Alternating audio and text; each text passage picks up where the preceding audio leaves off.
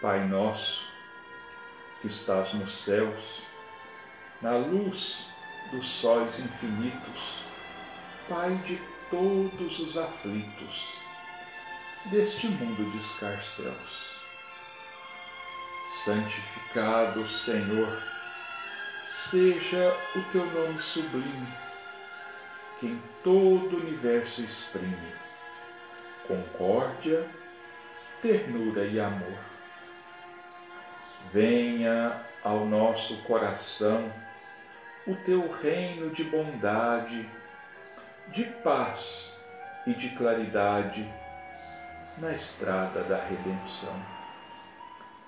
Cumpra-se o seu mandamento, que não vacila e nem erra, nos céus como em toda a terra, de luta e de sofrimento.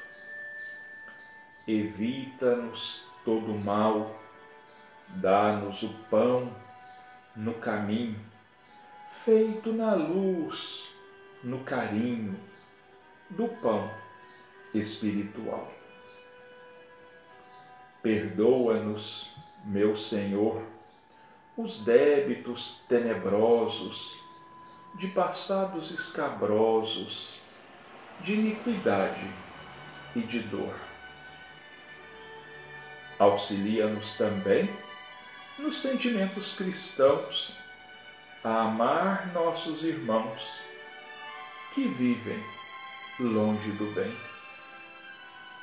Com a proteção de Jesus, livra nossa alma do erro sobre o mundo de desterro, distante da vossa luz. Que a nossa ideal igreja seja o altar da caridade, onde se faça vontade do vosso amor assim seja. Mais uma vez, nós unimos os nossos pensamentos, os nossos sentimentos, buscando a comunhão com a espiritualidade amiga, abrindo através das nossas preces, das nossas orações, um canal de ligação direta com a espiritualidade, através do qual nós enviamos os nossos agradecimentos, onde louvamos a Deus e a Jesus, onde fazemos os nossos pedidos e também agradecemos por todas as bênçãos. Sendo assim, nós imploramos a Deus e a Jesus em favor de toda a humanidade, de todos os seres encarnados ou desencarnados, amigos, inimigos, enfermos, e sãos. Pedimos mais particularmente, Jesus, para esses nossos irmãos tão sofridos, angustiados, às vezes quase se entregando ao desespero, que perderam a sua fé, a confiança no Pai mas que isso lhe seja restituído. Que os nossos irmãos acordem para a luz. Que novamente coloquem ou que coloquemos toda a nossa fé, toda a nossa confiança e toda a nossa esperança em Deus e em Jesus e na ação da espiritualidade amiga que é ou que são os agentes das determinações de Deus e de Jesus em favor de cada um de nós. Nós vamos para o capítulo 14, honrai vosso pai e vossa mãe. Quem é minha mãe e quem são meus irmãos? E tendo vindo para casa, ali se reuniu tão grande número de pessoas que nem mesmo puderam fazer suas refeições. Quando seus parentes tomaram conhecimento disso, vieram para se apoderarem dele, porque, segundo diziam, Jesus havia perdido o espírito. Entretanto, sua mãe e seus irmãos chegaram e, permanecendo do lado de fora, mandaram chamá-lo. Ora, o povo estava sentado ao seu redor e disseram a Jesus: Tua mãe e teus irmãos estão lá fora e te chamam. Mas ele lhes respondeu: Quem é minha mãe e quem são meus irmãos? E olhando aqueles que estavam sentados à volta dele, disse: Eis aqui minha mãe e meus irmãos, porque todo aquele que faz a vontade de Deus, este é meu irmão e minha mãe. Evangelho de Marcos, capítulo 3, versículos 20 e 21, 31 a 35. Evangelho de Mateus, capítulo 12, evangelhos, versículos de 46 a 50. Eu peço desculpa aos nossos irmãos, mas infelizmente eu esqueci de tirar o telefone do gancho. Então ele tocou aqui, mas nós já vamos é, dar um jeito. Certas palavras parecem estranhas ditas por Jesus por não estarem de acordo com a sua bondade e sua inalterável benevolência para com todos. Os incrédulos não deixaram de fazer disso uma arma, dizendo que ele se contradizia a si mesmo. Um fato irrecusável é que a sua doutrina tem como base fundamental, como pedra angular, a lei de amor e de caridade. Ele não podia, portanto, destruir de um lado o que estabelecia do outro, de onde é forçoso tirar-se esta consequência rigorosa. Se certas máximas estão em contradição com aquele princípio, é que as palavras que se atribuem a Jesus foram mal reproduzidas, mal compreendidas ou não lhe pertencem. É de espantar, e com razão, que nessa circunstância Jesus demonstrasse tanta indiferença por seus parentes e, por assim dizer, renegasse sua mãe.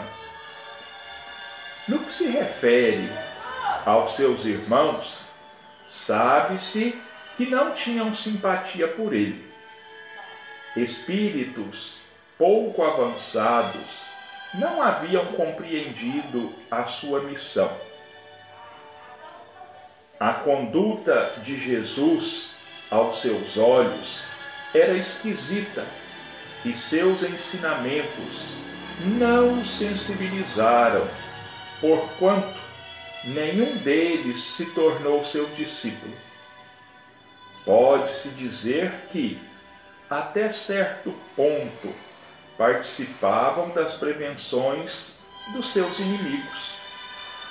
O que é certo, além disso, é que eles o acolhiam mais como um estranho do que como a um irmão, quando ele se apresentava em família.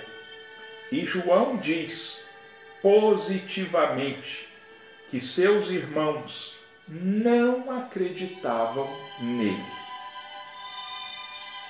Quanto à sua mãe, ninguém poderá contestar a ternura que ela lhe dedicava, mas é preciso admitir que Maria também não parecia fazer uma ideia muito exata da missão de seu filho, pois jamais se teve notícia de que seguisse seus ensinamentos ou desse testemunho dele, como fez João Batista.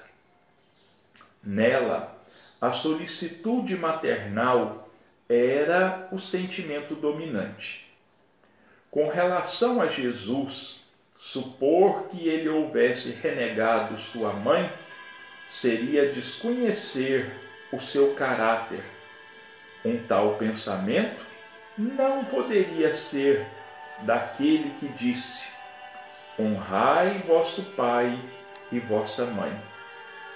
É preciso, portanto, procurar um outro significado para as suas palavras, quase sempre veladas sob a forma alegórica. Jesus não perdia nenhuma oportunidade para dar um ensinamento. Portanto, aproveitou a que a chegada da sua família lhe oferecia para estabelecer a diferença que existe entre parentesco corporal e parentesco espiritual. Quem é minha mãe e quem são meus irmãos? Essas palavras de Jesus, elas parecem muito estranhas, porque ditas nesse tom, parece que Jesus estava renegando a sua mãe, renegando os seus parentes próximos. Mas Kardec nos lembra aqui, e ele vai desenvolver melhor esse assunto lá no capítulo Moral Estranha, eu não sei se é o 19, não estou não tô lembrado, deixa eu recorrer aqui. Deixa aqui, deixa eu ver. Deixa eu ver. Só um minutinho. Não, o capítulo 19 é a fé transporta montanhas. É... Moral estranha. Capítulo 23, onde o Kardec desenvolve essa ideia mais amplamente para nós. Quando ele, como ele diz aqui, é preciso que a gente é, pense assim, quando é, nos deparamos com uma frase atribuída a Jesus que possa nos chocar pelo, pelos dizeres. Então, é, ele diz o seguinte: é preciso é, pensar, é preciso raciocinar. Essa frase, ela é de Jesus? se ela é de Jesus, ela foi mal compreendida e ela foi mal reproduzida, ou ela não pertence a ele. Então, quando Jesus diz quem é minha mãe e quem é meu irmão, quem são meus irmãos, ele não tinha absolutamente é, a intenção de renegar a família. Pelo contrário, ele encontrou aí a oportunidade de passar um grande ensinamento. Ele se aproveitou desse momento para nos ensinar a diferença que há entre família consanguínea e família espiritual. A família consanguínea é essa né, que nós formamos, pai, mãe, irmãos, primos, né? é a família pela matéria, é a família pelo corpo físico, uns nascendo dos outros. Mas a nossa família consanguínea nem sempre ela corresponde à nossa família espiritual. Geralmente é, mas não é 100%. Às vezes, um espírito de um grupo espiritual pode encarnar numa família material que não é aquele grupo espiritual dele. Então, é, Jesus nos ensina por essa passagem que a verdadeira família é a família pelos laços espirituais. Porque, na realidade, nós somos espíritos. Nós estamos encarnados, nós estamos ligados a um corpo, mas na essência, nossa, o nosso verdadeiro eu é o espírito. E sendo assim, nós fazemos parte da família espiritual, aquela que cumpre, como disse Jesus, a vontade do Pai que está nos céus. E ampliando ainda mais, nós fazemos parte da família universal. E a família, a nossa família universal, não são os espíritos que estão encarnados conosco, não são apenas os espíritos que estão encarnados junto conosco, nem os que vivem na mesma cidade, nem no mesmo país, nem sequer no mesmo planeta. Família universal. Todos os seres humanos, não importa em qual mundo eles vivam, somos membros da família universal, cujo Pai é Deus. E para nós da terra, o irmão maior, o guia e modelo é Jesus. Então, é, isso nos faz pensar um pouco. Até há um tempo atrás, até um, uns meses ou mesmo anos, a gente via, ouvia as notícias falando dos acontecimentos dolorosos, terríveis, em locais, em países e regiões que estavam ou que estão a milhares de quilômetros distantes de nós. E aí, nós ouvíamos a notícia, ficávamos ali momentaneamente ligados, às vezes entristecidos por alguns momentos, depois vinha outra notícia, nós nos distraíamos com alguma coisa e aquilo passava. Hoje, nesse momento, nós estamos vivendo uma situação completamente diferente. Aquilo que nós só tínhamos notícia chegou até nós. E isso tem um objetivo grandioso, senão Deus não teria permitido que isso acontecesse, nem a eles, nem a nós.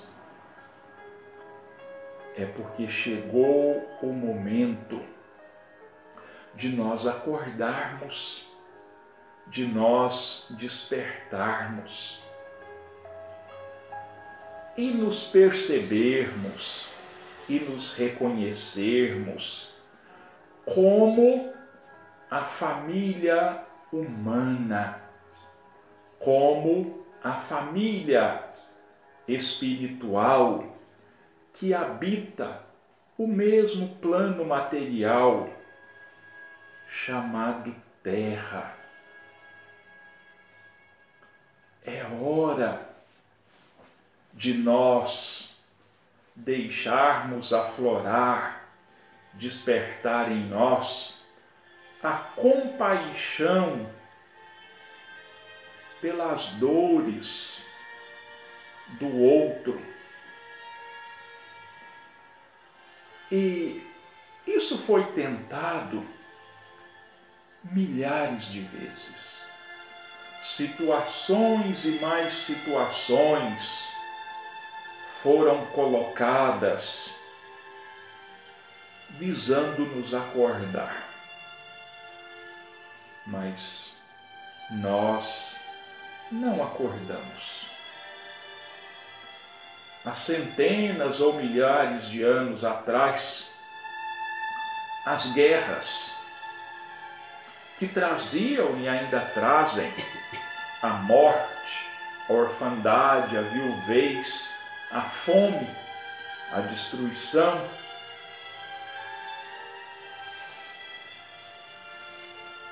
Que trazia em outras épocas a escravidão, a submissão, a dominação do mais forte sobre o mais fraco. E para que o homem aprendesse sempre acontecia, porque a guerra não é criação de Deus. Absolutamente todos nós sabemos disso. Mas como Deus, na sua sabedoria infinita, ele tira o bem até do próprio mal, o que que ele fazia e faz? ele, vamos dizer assim, que ele faz um rodízio nas encarnações. Os espíritos um dia dominam, outro dia são dominados, um dia escravizam, outro dia são escravizados em outra época, para mostrar que dói, e se dói, nós não podemos fazer aos outros. Outras tantas situações, até que agora às vésperas da regeneração, foi preciso que o acontecimento fosse em escala global. Porque essas guerras das quais eu estou falando há milhares de anos, elas eram guerras localizadas, eram regionalizadas. Naquela época, há mil anos atrás, por exemplo, para não ir muito longe, nem mesmo a América havia sido descoberta e uma grande parte das terras hoje colonizadas não havia sido descoberta. Então aquilo era regionalizado. Ocorreram movimentos na Europa dolorosos depois que a América foi descoberta, e muitos daqueles espíritos foram transplantados ou transportados para a América para recomeçarem a vida numa situação diferente, longe daquele ambiente tão negativo, tão sofrido, de um. Como que eu vou dizer? De um ambiente espiritual é, que pedia e que pede ainda dolorosas expiações. E nós viemos para cá mas aprendemos muito pouco.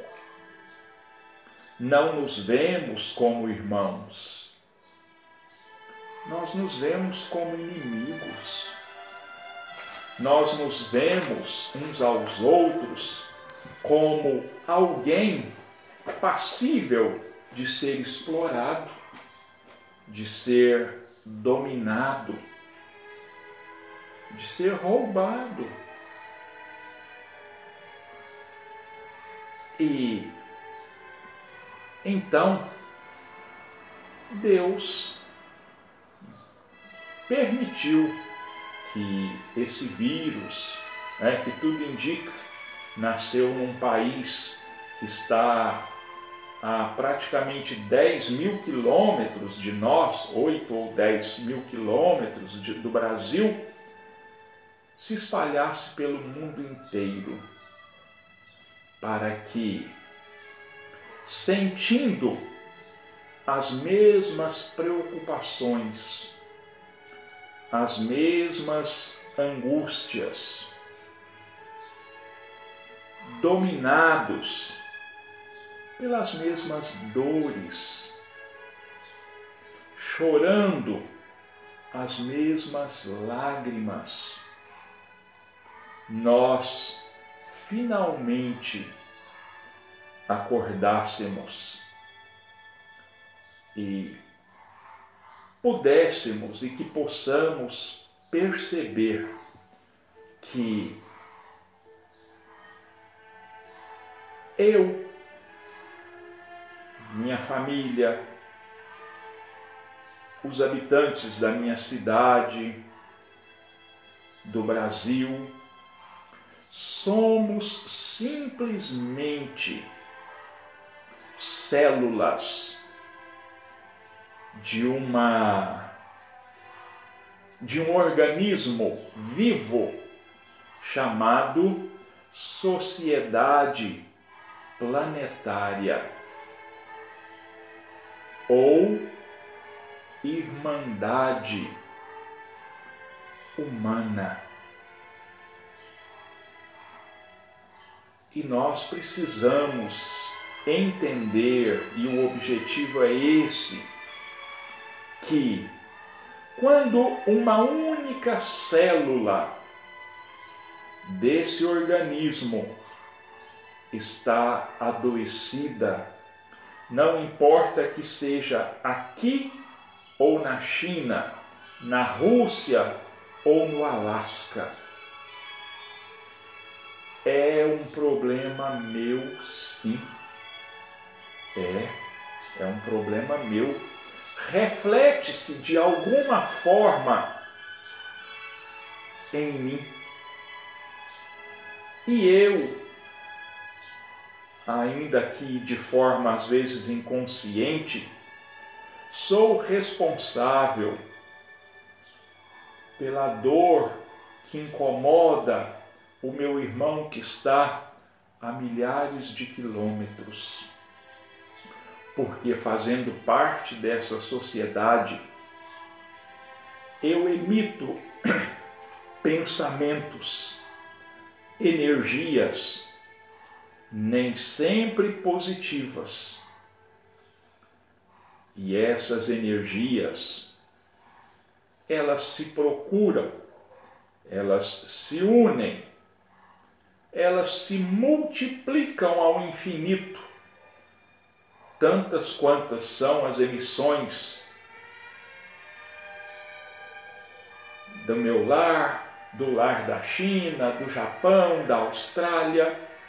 Essas energias se buscam e elas, infelizmente, criam um ambiente espiritual muito negativo que acaba por se transformar num organismo vivo essas ideias e nós influenciamos essas ideias, esse, esse, essa atmosfera espiritual, porque continuamos pensando e de lá para cá vem para nós também essas influências negativas. E eu não estou me referindo aqui aos espíritos obsessores. É uma coisa mais ampla para que melhor nós entendamos, seria como uma nuvem escura que nós não vemos com os olhos da carne, mas que envolve todo o planeta. Então nós nos influenciamos uns aos outros. E o dia que nós nos conscientizarmos finalmente e se Deus quiser, isso não vai estar muito longe de nós nos conscientizarmos de que somos irmãos, somos responsáveis uns pelos outros, até mesmo através dos pensamentos. E que o meu pensamento se reflete positivo ou negativamente no outro, eu vou entender que eu tenho que mudar. Então, a partir desse momento, também essa lição de Jesus vai ser entendida por nós. Que aí todos, todos, eu vou falar agora da Terra, não vou falar nem do universo, todos os espíritos encarnados ou desencarnados que gravitam em torno da terra. São pais, são meus pais, minhas mães e meus irmãos. Porque nós vamos nos amar como verdadeiros irmãos, como verdadeiros filhos de Deus. Então, nós vamos encerrar a nossa fala e vamos agradecer a Deus e a Jesus pela oportunidade, pelas bênçãos, por termos acesso aos seus ensinamentos e agradecer por termos na doutrina espírita a orientação renovada, revivida do próprio Jesus. Assim, profundamente agradecidos, nós entregamos as nossas vidas e todas as vidas a Deus e a Jesus, para que façam de nós instrumentos de paz, de luz e de amor. E eu agradeço aos nossos irmãos por terem comungado conosco durante esses momentos e unindo os nossos pensamentos em favor de nós mesmos e em favor de todos aqueles a quem nós amamos. Esteja sob o mesmo teto, fazendo parte da mesma família ou da família universal.